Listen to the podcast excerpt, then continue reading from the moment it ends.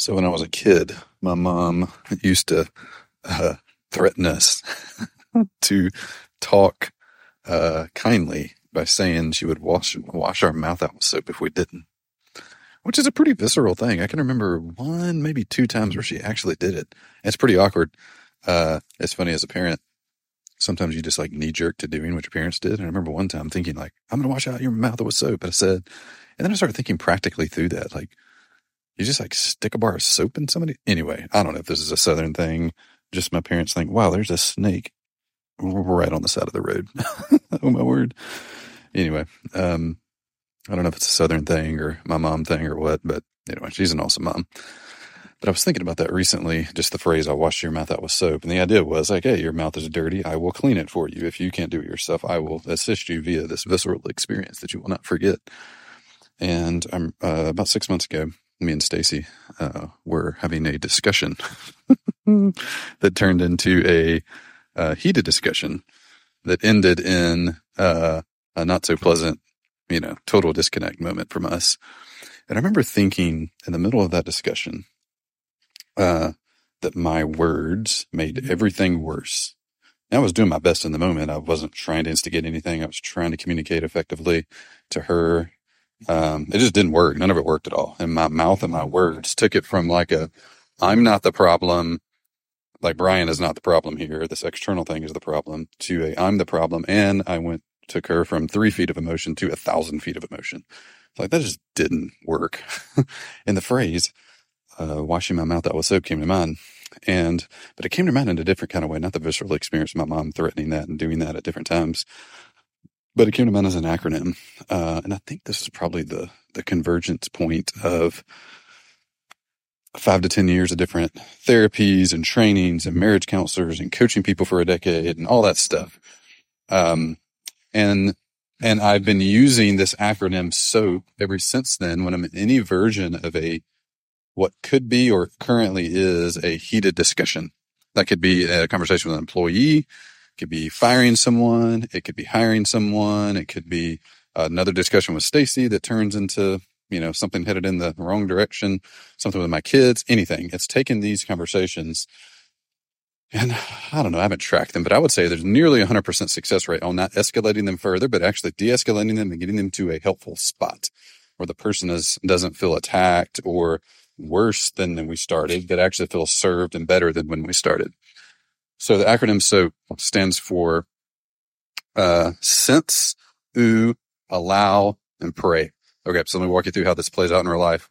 Very first thing, the S for sensing is to sense the emotion that the other person is feeling in the moment. And this is this is somewhat guessing. You're not asking them what are you feeling, although that's fine to do in certain situations. But like if I'm in the middle of a discussion with Stacy that is escalating, I think soap, wash my mouth out, make sure I don't make the problem worse, make sure I, to the best of my ability, actually improve it. Um, and that's not by offering to fix things. That's not by giving advice. That's rarely needed in those situations or effective in those situations. But if you do soap, it works freaking almost every time. It's just magical. So sense. So I will cycle through different emotions she could be feeling or that sense she's feeling. It's like, she's feeling fear and loneliness, I think that's what's going on here. I think that's escalating her into anger. So I'll just, none of this external. It's all internal. Uh, but I'll just lay, put labels on it. And that starts posturing me towards, um, being empathetic, like starting to get at least a sense of what she's experiencing and then if I just stopped there, if nothing else, if that's all I did, I would be communicating to mm-hmm. her from her position, not from what I'm experiencing or interpreting or layer on on top, on top of her. So sense, sense the emotion, label it in your mind. This isn't an external thing. This is internal, by the way. Don't say, oh, you're feeling shame right now. Don't do that. Bad. That will make it worse. Second thing is then to ooh it.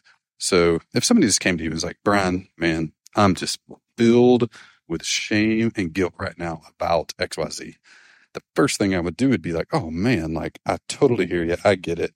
I'm so sorry. What can I do to help? It puts me in a helpful, um, uh, a helpful, like joyful attachment kind of mood. Like I want to, I want to come help you. Like I'm going to be sensitive to it.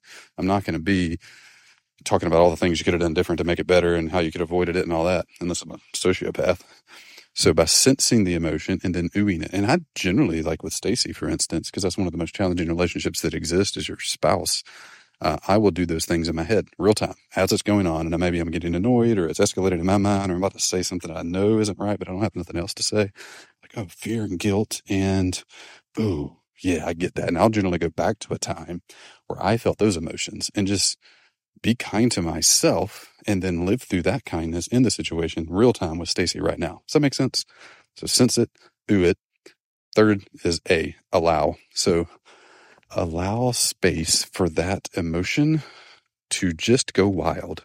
It is okay in the moment, in those moments, those minutes right there, for that person to feel the anger, to feel the shame, to feel the guilt. Don't say, oh, it's okay, it'll be all right. Don't say any of that crap. Just allow it. Allow space. Now, imagine this is what I do. I actually allow, imagine myself just a gigantic hundred yard tarp laying on the ground and I'm going to crawl under that tarp and get to the very middle of it and stand up and hold my arms out as wide as I can to hold that tarp open. I'm literally creating safe space for that person in that moment to feel what they're feeling, to not be criticized, to not be coached, to not be escalated, just to like let it all out. I even imagine there's a snow globe and the snow globe is shaken up. Like they can't think clearly because there's a blizzard going on. There's all these emotions and all these things happening for them that I probably actually don't know. I've attempted to know, empathized, I've sensed it and I've viewed it and I put myself there and then communicated out from that. But I don't really know at all what's actually happening for them. Even if, even my spouse, I don't know half the time what's happening for Stacy. Uh, but I allow the space for it. And I just let them do their thing for 5, 10, 15, 30 minutes, an hour. I think it rarely goes longer than that unless you screw it up and make it worse. Uh, and the trickiest part about that, especially with a spouse, but with anybody, is when you are holding the tarp up for them to be shielded from the arrows that are being shot and they start punching you. when the insults, when the processing, when the anger, when the guilt starts getting attributed to you personally, the person holding space, that is maybe the single most difficult skill that exists in life that I've encountered to date is holding space, being a safe space for someone who is railing on you personally. Like that is hard. But do it. Just don't say anything. Just, oh man, I get that. Oh yeah. Ouch. Yeah, I hear you. That. Sense it, ooh it, allow it, even if it's throwing punches at you. And the last one is at the P, which is pray. Don't do anything outside of the SO and the A unless you pray, check in with God real quick. This is a quick arrow prayer. Like, hey, God, all right, this is the situation. Uh, what do you want me to do? What do you want me to think? What do you want me to do right now? And I'll tell you, my personal experience is nine times out of 10, the answer is shut up and do nothing. That's the answer almost every time for me personally. And that's in our, my unique situations. Yours might be totally different. Maybe if you're super passive, yours will be, hey, you need to do something. Or if you're super aggressive or, or more proactive, then it might be just shut up and don't do anything. Just be quiet. Tell them you get that and share an experience when you felt anger and guilt. And like, man, yeah, that's really, I, I get that. That's, that's no fun at all. How can I help? Um, but the, the point is, don't take an action outside of sensing, oohing, and allowing, which is really you not doing much of anything, actually. don't take an action outside of that unless you pray and God, an idea pops to mind. You're checking with your intuitive. All right, intuitive. Don't think about practical right now. Think about, like, all right, here's the emotion, here's the thing. Like, hmm, God, what do you want me to do? And just listen. And if He says to do a thing, do it. S O A P, cleanse the mouth. Don't make it worse by sensing it, oohing it, allowing it, save space for it for a period of time. This isn't like for years. This is for minutes, up to a couple hours max situation. Uh, and that almost every time brings the snow globe level down from total blizzard mode to clear and calm and the sun's out. And then you can actually tackle the real thing. Process the emotion before the logistic. And this process of the emotion better than anything else I've ever seen. It just works really well. So next time in one of those, think about soap. Put soap in your mouth. Sense it, ooh it, allow it, pray about it. Real quick, arrow prayer. God, what can I do right here?